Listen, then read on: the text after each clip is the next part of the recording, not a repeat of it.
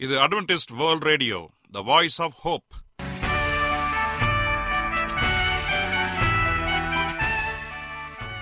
வணக்கம். அன்பான வானொலி நேயர்களே உங்கள் அனைவரையும் கர்த்தராகிய ஆண்டவர் இயேசுவின் நாமத்திலே வாழ்த்தி எங்களது இன்றைய ஒளிபரப்பை கேட்க உங்களை அன்போடு வரவேற்கிறோம். பரலோக வாழ்க்கைக்கு வழிகாட்டக்கூடிய எங்களது ஒளிபரப்பில் இன்று இடம்பெற இருக்கும் நிகழ்ச்சிகள் உடல் ஆரோக்கியத்தை குறித்த செய்திகள் ஆன்மீக சிந்தனைக்கான தேவ செய்திகள் மற்றும் காதுக்கு இனிய கீதங்கள். இன்றைய உலகில் வியாதிகளின் எண்ணிக்கையை கணக்கிட முடியாது. ஒவ்வொரு நாளிலும் பேர் தெரியாத பல பல வியாதிகளால் மனிதர்கள் இறந்து வருவதை காண்கிறோம். இந்த சூழ்நிலையில் நீங்கள் ஆரோக்கியமாக இருக்க வேண்டுமென நாங்கள் விரும்புகிறோம். உடல் நலத்தை குறித்த செய்தியை இப்போது கேட்போம். அதற்கு முன்பதாக ஓர் இனிய பாடலை கேட்டு மகிழ்வோம்.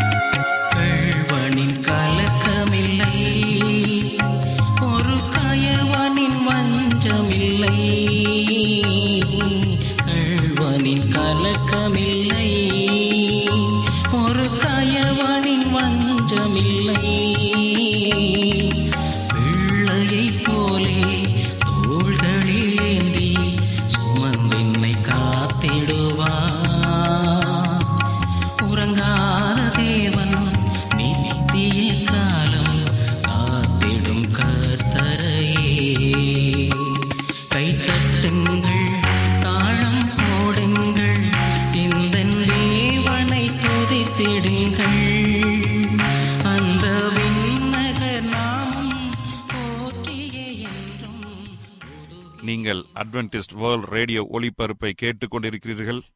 எங்களுடைய முகவரி அட்வென்டிஸ்ட் வேர்ல்ட் ரேடியோ தபால் பெட்டி எண் ஒன்று நான்கு நான்கு ஆறு Salisbury park market yard post Pune நான்கு ஒன்று ஒன்று பூஜ்ஜியம் மூன்று ஏழு மகாராஷ்டிரா இந்தியா.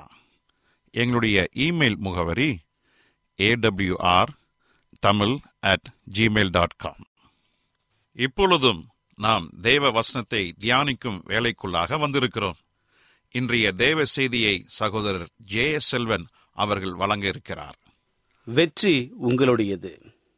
கிறிஸ்துவுக்குள் அன்பான தேவ பிள்ளைகளே உங்கள் அனைவரையும் இந்த அட்வென்டிஸ்ட் உலக வானொலி நிகழ்ச்சியின் வாயிலாக சந்திப்பதிலே மிக்க மகிழ்ச்சி அடைகிறேன் உங்கள் அனைவரையும் கிறிஸ்து இயேசுவின் நாமத்தில் அன்போடு நான் வாழ்த்துகிறேன்.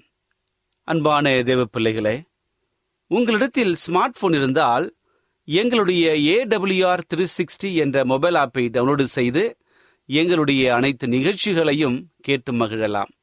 அதே போல எங்களுடைய இணையதள பக்கத்திலும் எங்களுடைய அனைத்து நிகழ்ச்சிகளையும் கேட்டு மகிழலாம். எங்களுடைய இணையதள முகவரி A W R dot O R G அதில் தமிழ் மொழியை தேர்வு செய்து பழைய ஒளிபரப்பையும் கேட்கலாம். அதே போல உங்களுக்கு ஏதாவது சந்தேகங்கள் கருத்துக்கள் இருந்தால் எங்களோடு தொடர்ந்து தொடர்பு கொள்ளுங்கள். எங்களுடைய முகவரி எல்லாம் இந்த நிகழ்ச்சியின் முடிவிலே சொல்லப்படுவதை கவனமாக கேட்டு எங்களோடு தொடர்பு கொள்ளுங்கள். கர்த்தர் உங்கள் அனைவரையும் ஆசிர்வதிப்பாராக. இப்பொழுது நாம் தேவ செய்திக்குள்ளாக கடந்து செல்வோம். இன்றைய தியானத்திற்காக நாம் எடுத்துக்கொண்ட ஒரு தலைப்பு கர்த்தர் உங்களுக்காக யுத்தம் செய்து வெற்றியை கொடுப்பார். அதாவது வெற்றி உங்களுடையது. கிறிஸ்துவுக்குள் அன்பான தேவ பிள்ளைகளே இந்த தலைப்பை கேட்ட மாத்திரத்தில் வெற்றி நம்முடையதாக்க வேண்டும் என்று அநேகர் வாஞ்சிப்பதை நம்மால் காண முடிகிறது. ஒரு நபருக்கு தோல்வி என்பது பிடிக்கவே பிடிக்காது. ஏனென்று சொன்னால் எப்பொழுதுமே மற்றவர்களால் போற்றப்பட வேண்டும் புகழப்பட வேண்டும் சந்தோஷமாக ஆரோக்கியமாக வாழ வேண்டும் என்று எண்ணிக்கொண்டிருக்கிறார்கள். அப்படி என்றால் வெற்றி எல்லோருக்கும் கிடைத்து விடுமா என்று நாம் யோசித்து பார்க்க வேண்டும். ஆண்டுடைய வசனம் சொல்லுகிறது இந்த வெற்றி நாம் அனைவருக்கும் கிடைக்கக்கூடியதாக இருக்கிறது. அப்படி என்றால் வெற்றி என்றால் என்ன என்பதை நீங்களும் நானும் பார்க்க வேண்டும். வெற்றி என்பது நம்முடைய வாழ்நாள் முழுவதும் சந்தோஷமாக ஒரு காரியத்தை செய்தால் அது நன்றாக செய்து முடிக்குவதற்கு அது சமமாக இருக்கிறது. எந்த காரியம் செய்தாலும் நேர்த்தியாக எண்ணிய நினைப்புகளில நாம் எப்படி நினைத்தோமோ அப்படியே நினைக்க வேண்டும் அது நடக்க வேண்டும் என்று சொல்லி ஆசைப்படுகிறவர்கள் அப்படி நடந்தால் அது வெற்றி என்று எண்ணப்படுகிறது. ஒரு இலக்கை தீர்மானித்து அந்த இலக்கை நான் அடைந்தால் குறிப்பிட்ட நேரத்தில் எல்லாருக்கும் முன்பதாக வந்து அதனை அடைந்து விட்டேன் என்று சொன்னால் அது வெற்றியாக எண்ணுகிறார்கள். கிறிஸ்துவ ஓட்டத்தில் நம்முடைய வெற்றி எதுவாக இருக்கிறது? சற்று யோசித்து பாருங்கள். ஆவிக்குரிய வாழ்க்கையில நீங்களும் நானும் கிறிஸ்துவை ஏற்றுக்கொண்டுவது வெற்றியின் முதற்படியாக இருக்கிறது. இந்த வெற்றியினுடைய முடிவு எங்கே இருக்கு என்று சொன்னால் நீங்கள் நானும் பரிசுத்தமாக வாழ்ந்து பரலோகத்திலே அவரோடு இணைகிறோம் தெரியுமா? அதுதான் உண்மையான வெற்றி. அந்த வெற்றியின் பாதை மிக பெரியதாக தோன்றலாம். ஆனால் தொடர்ந்து வெற்றியின் பாதையில நம்மை வழிநடத்த ஆண்டவரால் ஒருவரால் மட்டுமே முடியும். இன்றைக்கு வனாந்திரத்தில ஆண்டவர் இஸ்ரேல் மக்களை வழிநடத்தினதை சற்று கவனித்து பாருங்கள். இந்த வனாந்திர அனுபவத்திலிருந்து நமக்கு அநேக காரியங்கள் இருக்கின்றன. ஏனென்று சொன்னால் ஒரு காலத்தில் அவர்கள் அடிமைகளாக நானூறு ஆண்டுகளுக்கு மேன்பதாக அவர்கள் மிக அடிமையான வாழ்க்கையை எந்த ஒரு காரியம் செய்தாலும் சுதந்திரமாக செய்ய முடியாத நிலை. இப்படிப்பட்ட நிலையிலே கஷ்டப்பட்டு கொண்டிருந்தவர்கள் அவர்களை சுதந்திரமாக அடைய வேண்டும் என்பதாக சாட்சியாக மோசையையும் ஆரோனையும் ஆண்டோர் பயன்படுத்தி அவர்களை அப் அற்புதமாக அவர்கள் வனாந்திர பாதையில வழிநடத்தினார். ஒருவேளை மக்கள் நினைத்திருக்கலாம் நாம் எகிப்து நாட்டிலிருந்து வெளியே வந்து விட்டோம் நாம் வெற்றி அடைந்து விட்டோம் என்று சொல்லி அவர்கள் அவர்கள் வந்து நினைத்திருந்திருக்கலாம். ஆனால் ஆண்டொரு வார்த்தை என்ன சொல்லுகிறது? பாலும் தேனும் ஓடுகிற கானான் தேசத்திற்கு உங்களை அழைத்து செல்வேன். அப்படி என்றால் எகிப்து தேசம் முதல் முடிவு எங்கே இருக்கிறது? கானான் தேசம் வரைக்கும். பாலும் தேனும் ஓடுகிற அந்த கானான் தேசம் வரைக்கும் அவர்கள் சென்று சேர வேண்டும். அப்படி சென்று சேர்ந்தால் அது வெற்றி அவர்களுக்கு கிடைக்கும். இதை மனதில் வைத்துதான் ஆண்டவர் இஸ்ரேல் மக்களை அற்புதமாக வழிநடத்துகிறார். முதலாவதாக சந்தோஷமாக கையில் கிடைத்தவை எல்லாவற்றையும் எடுத்துக்கொண்டு அங்கு இஸ்ரேல் ஜனங்களோடு அந்நிய ஜனங்களும் வந்ததாக வேதத்தில் நாம் வாசிக்கின்றோம். இன்னும் அநேக மக்கள் ஒரு சந்தோஷத்தின் மத்தியில நான் வெற்றி அடைந்து விட்டேன் என்பதாக அவர்கள் அனைவருமே அந்த அடிமையினுடைய ரூபத்தை உடைத்து ஒரு சுதந்திரமாக புறப்பட்டு சென்றார்கள். போய் அவர்கள் போய்க்கொண்டே இருந்தார்கள். திடீரென ஒரு பயங்கரமான சத்தம் கேட்டது. என்ன சத்தம் என்று சொன்னால் பின்புறம் அந்த சேனாதிபதி எகிப்தில் இருக்கிற பார்வன் ராஜா அவருடைய சேனைகள் இவர்களை கொன்று குவிப்பதற்காக தன்னுடைய ரதங்களோடு குதிரைகளோடு போர் வீரர்களோடு ஓடி வருவதை அவர்கள் காண்டார்கள் எப்படி தப்பிப்பது என்று சொல்லி முன்னோக்கி போகலாம் என்று பார்த்தார்கள். ஆனால் அவர்களுக்கு முன்பாக செங்கடல் தடையாக நின்றது. முன்னோக்கி செல்ல முடியவில்லை. பின்னோக்கி செல்ல முடியவில்லை.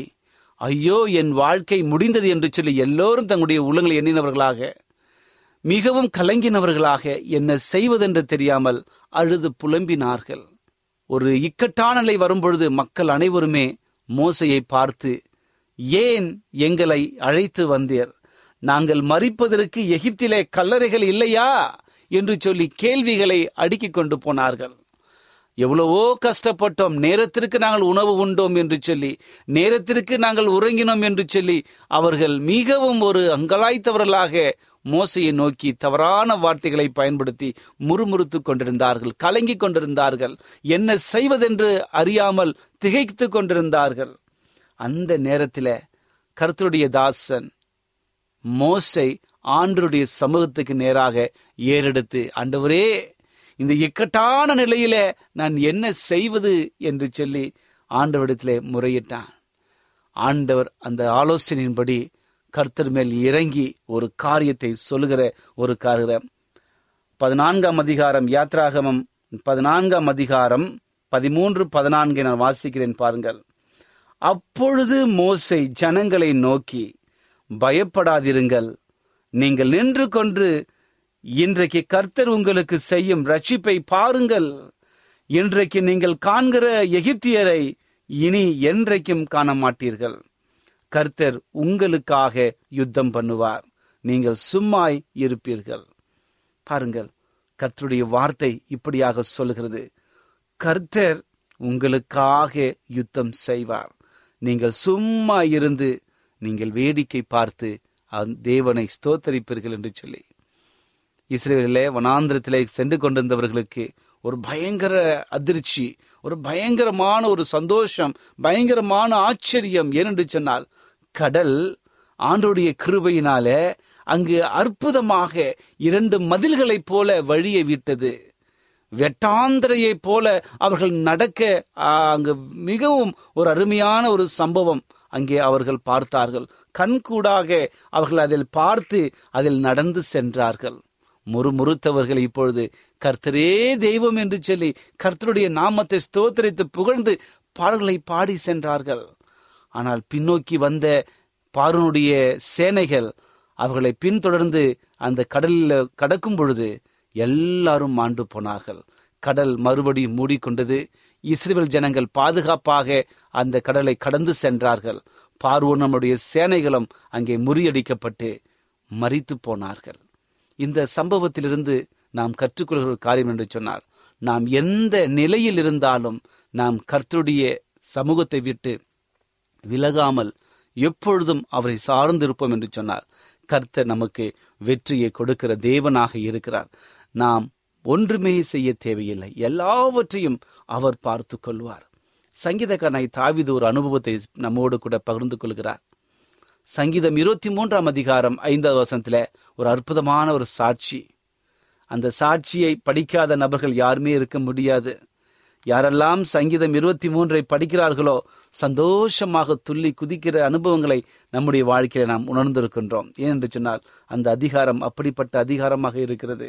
யாரெல்லாம் சிறுவர் முதல் பெரியோர் வரை இந்த அதிகாரத்தை சொந்தமாக்கி கொண்டிருக்கிறார்கள் சாட்சியாக மக்களுக்கு அறிவித்து வருகிறார்கள் கர்த்தர் என் மெய்ப்பராய் இருக்கிறார் நான் தாழ்ச்சி அடையேன் என்று சொல்லி அந்த அதிகாரம் ஆரம்பிக்கிறது. அப்படியே வரும் பொழுது அங்கு ஒரு வசனம் வருகிறது. ஐந்தாவது வசனத்தை வா- வாசிங்க.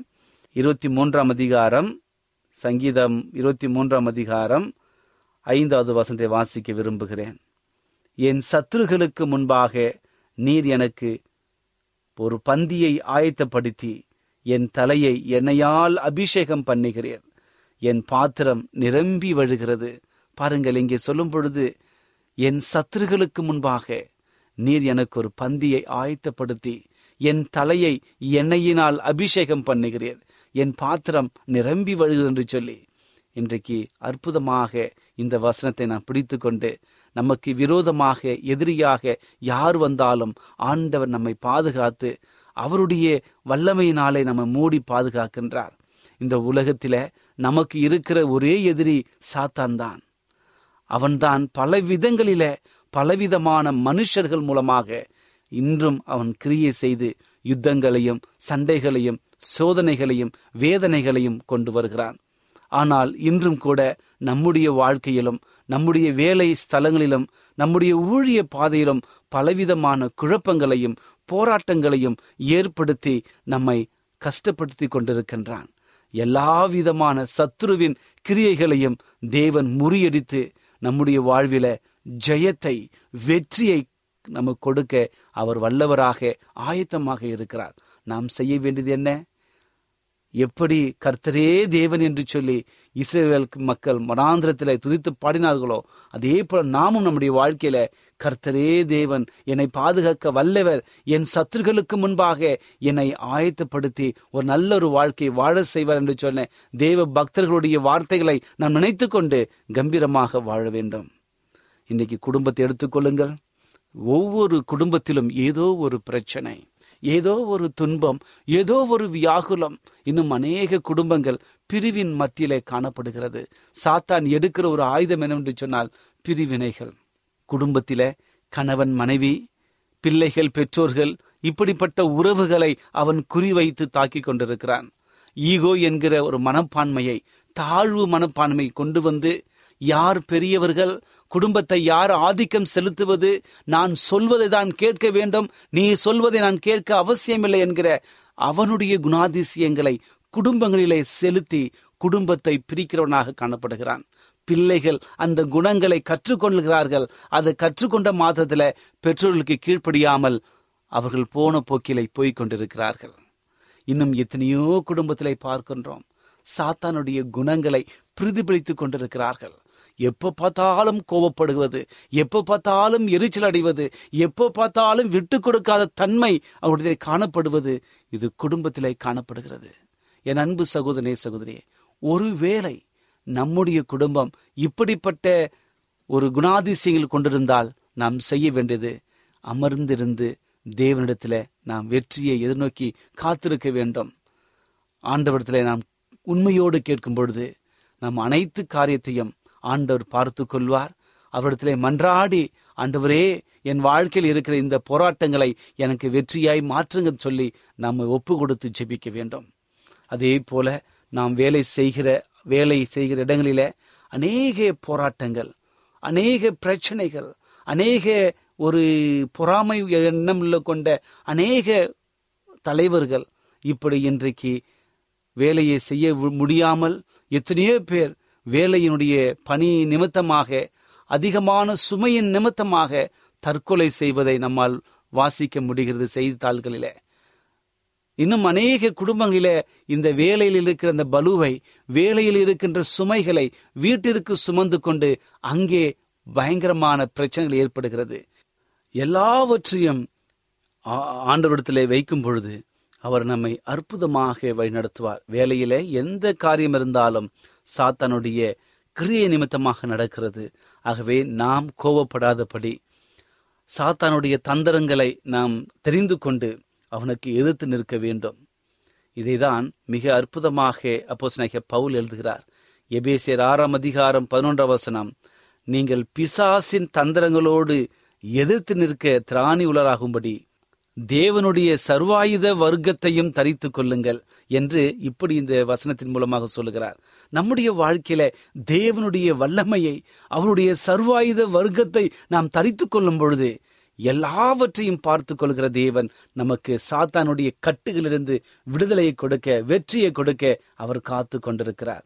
ஆகவே நம்முடைய வாழ்க்கையில ஊழியத்திற்கு விரோதமாக அநேக சூழ்ச்சிகளை சாத்தான் ஏற்படுத்துகிறான்.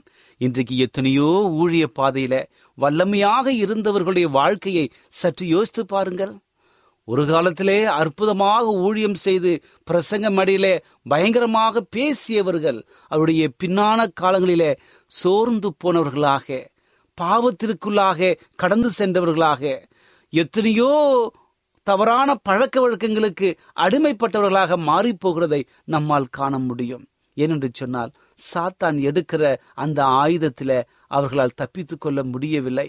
அநேகருடைய வாழ்க்கையில ஒரு காலத்தில் தேவனுக்காக வல்லமையாக பிரகாசித்த அதே தேவ மனிதர்கள் இன்று சோர்ந்து போய்விட்டார்கள். அநேக தேவ மனிதர்களை சாத்தான் இன்றும் வஞ்சித்து சோர்வையும் பலவீனத்தையும் கொண்டு வந்து உலக ஆசை செல்வம் இவற்றால் பரிசுத்தத்தை கெடுத்து தேவனுக்காக எழும்பி விடாதபடி முடைத்து வைத்திருக்கின்றான். இன்னைக்கு அநேகர் சோர்ந்து போய்விட்டார்கள். ஆகவே ஊழியம் செய்கிற தேவ பிள்ளைகளே உங்கள் வாழ்க்கையில எந்த விதத்திலாவது சாத்தான் நுழையாதபடி ஜெபத்தினாலும் அபிஷேகத்தினாலும் நாம் நிரம்பி இருக்க வேண்டும். அவருடைய வல்லமையினாலே நாம் தரித்திருக்க வேண்டும். தேவனுக்காக வைராக்கியத்தோடு எழும்ப வேண்டும் என்று சொல்லி ஆண்டவர் எது நம்ம எதிர்பார்க்கின்றார். சாத்தான் நம்மை மேற்கொள்ள முடியாதபடிக்கு அவரோடு நாம் இணைந்து வாழ வேண்டும். எனவே தூக்கம் இல்லாமல் கர்த்துடைய ஊழியத்தில் அசதி வீண் பேச்சு மற்ற ஊழியர்களோடு ஒப்பிட்டு காணிக்கையே குறிவைத்து பிரசங்களை செய்வது சோர்ந்து போகிற ஒரு பலவீனம் உள்ள குடும்ப பிரச்சனை இச்சை பொருளாசை இப்படிப்பட்ட சாத்தானுடைய ஆயுதங்களை நீங்களும் நானும் சரியான விதத்தில அடையாளம் கண்டுபிடித்து தேவனுடைய ஊழியத்தில் சோர்ந்து போகாமல் இருக்க வேண்டும்.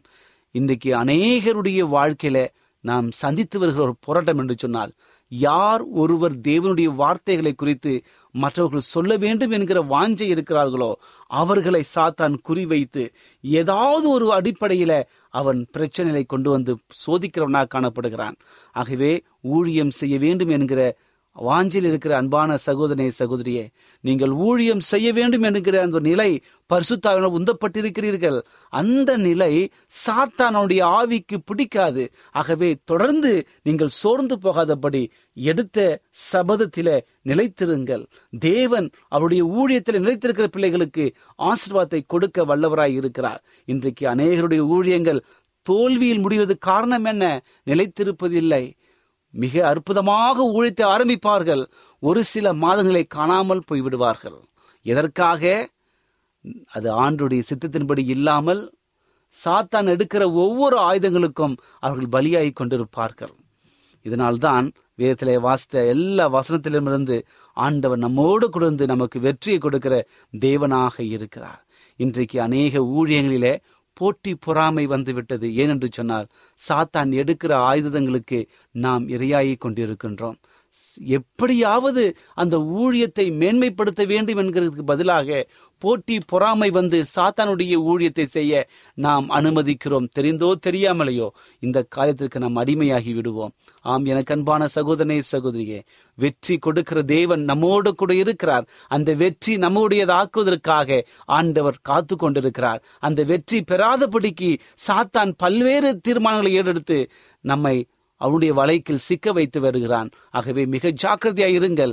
கர்த்தர் நம்மோடு கூட இருக்கும் பொழுது சாத்தான் பின்னோக்கி ஓடிக்கொண்டே இருப்பான். நம்மை நெருங்க மாட்டான்.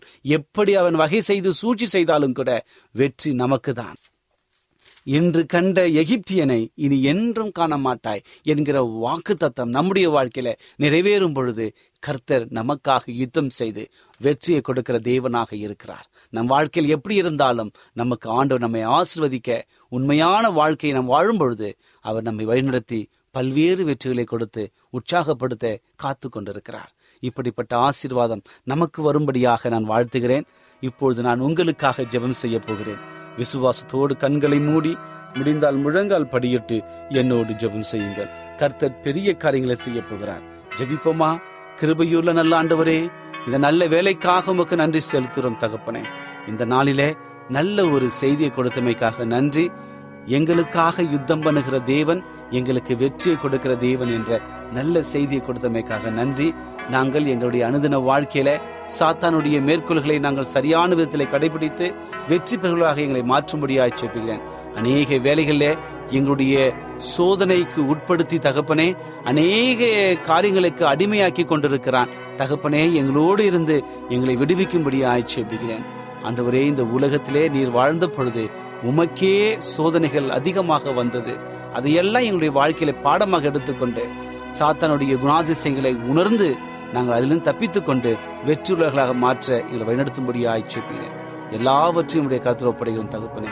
விசேஷ விதமாக இந்த செய்தியை கேட்டுக்கொண்டிருக்கிற ஒவ்வொருவரையும் ஆசீர்வதிங்க. அவருடைய வாழ்க்கையை ஆசீர்வதிங்க. குடும்பத்தில் இருக்கிற எல்லா தோல்விகளையும் வெற்றியாக மாற்றுங்க. நோய்களை விடுதலையாக்கும்படியாக செப்புகிறேன் சாத்தானுடைய கட்டுகளை உடைத்தெறியும்படியாக செப்புகிறேன் எல்லாவற்றையும் உடைய கருத்தை தாழ்த்துகிறோம். இயேசுவின் நாமத்தில் கேட்கிறோம். நல்ல பிதாவே. ஆமே என்ன நேயர்களே இன்றைய தேவ செய்தி உங்களுக்கு ஆசீர்வாதமாக இருந்திருக்கும் என்று நாங்கள் கத்தருக்குள் நம்புகிறோம். எங்களுடைய இன்றைய ஒளிபரப்பின் மூலமாக நீங்கள் கேட்டு பயனடைந்த நன்மைகளையும் சாட்சிகளையும் எங்களுடைய நிகழ்ச்சியை குறித்த உங்களுடைய கருத்துகளையும் விமர்சனங்களையும் எங்களுக்கு எழுதி அனுப்புமாறு உங்களை அன்புடன் வேண்டிக் கொள்கிறோம்.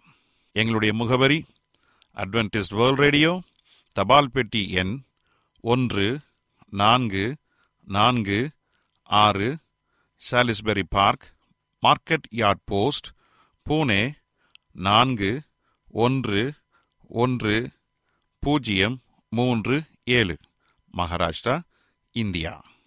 எங்களுடைய இமெயில் முகவரி AWR Tamil at Gmail dot com இத்துடன் எங்களது இன்றைய ஒளிபரப்பு நிறைவு பெறுகிறது. மீண்டும் நாளைய தினம் இதே அலைவரிசையில் அரை மணி நேரம் முன்மதாக சந்திப்போம். கர்த்தத்தாமே உங்கள் அனைவரையும் ஆசீர்வதிப்பாராக. உங்களிடமிருந்து விடை பெறுவது ஆர். விக்டர் செல்வன்